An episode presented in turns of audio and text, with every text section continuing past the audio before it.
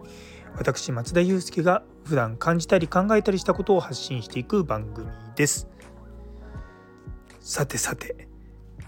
新年度の最初の月曜日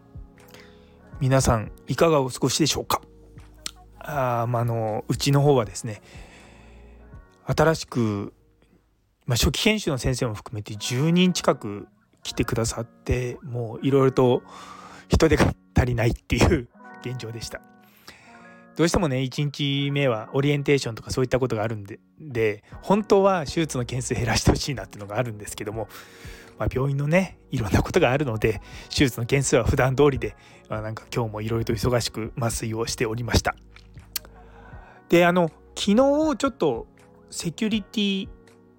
病院のセキュリティの話ちょっと差し上げたんですけれども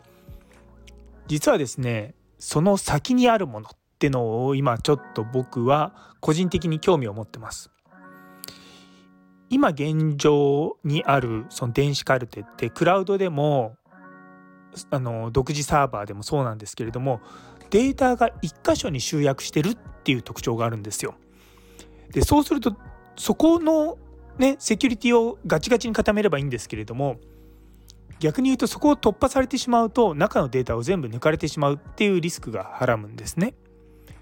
で実は今そういったデータベースっていうのを1箇所にまとめるんじゃなくて複数の場所に置いておいてそれぞれがお互いに保管し合いながらやっていくっていうシステムっていうのが構築されてるんですよ。それが実はあの Web3 って言って分散型っていうふうに言われてるんですよ。例えば今までの技術っていうのは基本的にはその中央集権なんですよね。なんでサーバーとかもそうですしいろんな情報とかもそうですし全てがこう一箇所にまとまっている形なんですね。メリットとしてはそれはそのそこにいるその特別な人たちって言い方変ですけどもちゃんとその物事が分かってる人たちがちゃんとセキュリティを組んであのその中の情報を守ってるってことなんですけれどもでもそれってやっぱり突破されちゃうんですよね。でそうならないように逆に突破されても大丈夫なシステムっていう風なものを今世界中でやってるんですよ。で実はあのビットコインとかあのいわゆる仮想通貨って呼ばれてるものっていうのはそういったものの上に乗っかってる技術なんですね。まあ、小難しいことを言ってもですねあのなかなか難しい小難しいことを難しいって言っても しょうがないんですけども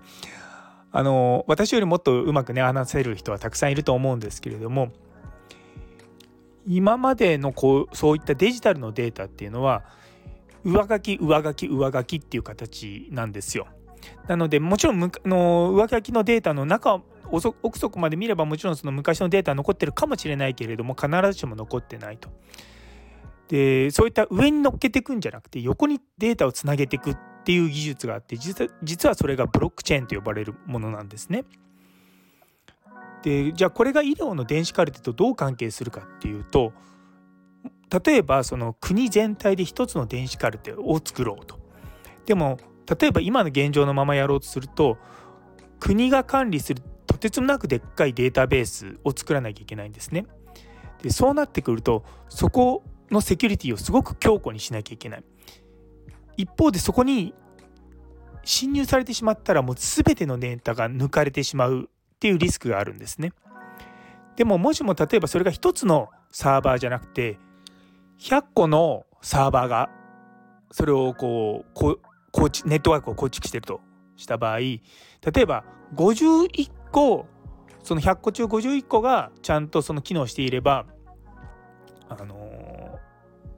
データベースとして機能するというふうにすると51個を全部同時に攻撃しないとそこのサーバーには侵入できないってことになるんですよ。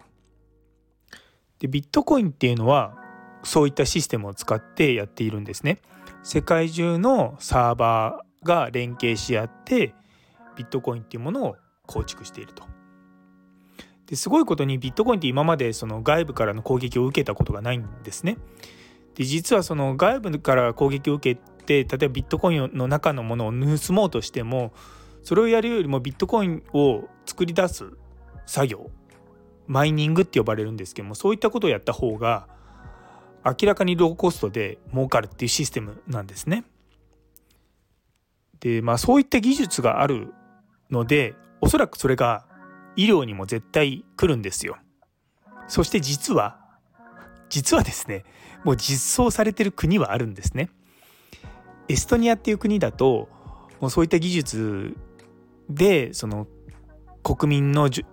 健康情報っていうのが管理されてるんですよ。でそれのまあ最大の特徴は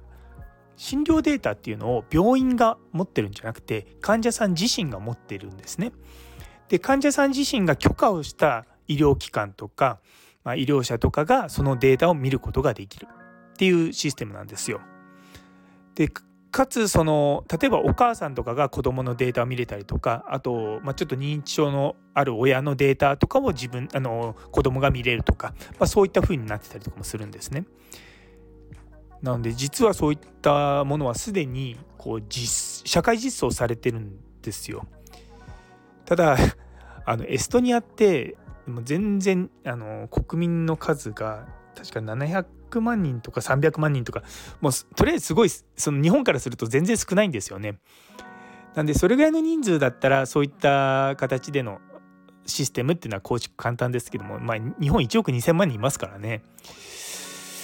なかなかこう難しいのかなと思いつつもでも実はその今日本政府も Web3 構想とかそういったことをやってるので徐々に徐々にそっちの方には近づいてはいきます。ただ ただですねあの昨日も言った通り医療業界はあのー、なかなかこうそういったデジタル技術が入り込みづらい部分があるので難しいんですよね。いやもしも厚生労働省とかまあまあお国がちゃんと補助金出すから病院側もそういったシステムをちゃんと構築しなさいっていう風になれば話は違うんでしょうけどもなかなか難しいだろうなっていうのが正直思うところです。その患者さんのデータを病院が持つから病院にそのデータを守らなきゃいけない責任が出てくるんですけどもそれを患者さん自身が守るようにしていくっていうのが、まあ、次の、まあ、ステップなのかなとも思います。そうなってくると患者さん自身が自分自身あ 患者ちゃん患者さんとか言っちゃった患者さん自身が自分でそういったデータを管理しなきゃいけないってなってくると患者さんのそのデータ管理能力っていうものが問われるようになってくるからまあそこはですねなかなか難しいところでもあるんですけども、まあ、技術の革新とそういったリスクっていうのはまあバランスによって成り立ってってるのがあります。いやでも10年経ったら相当違うんじゃないかなと思うんですよね。だって10年前スマホを皆さん持ってなかったですよね。2013年あ持ってたかな？わかんない微妙かもしんないねなのでそういった技術っていうのがどんどんどんどん進歩していくって思うと、まあ、ちょっと私はウキウキします。はい。というところで最後まで聞いてくださってありがとうございます。今日という一日が皆様にとって素敵な一日になりますように。それではまた。実は密かに今度の学会でこの辺の絡みが出てきます。こうご期待。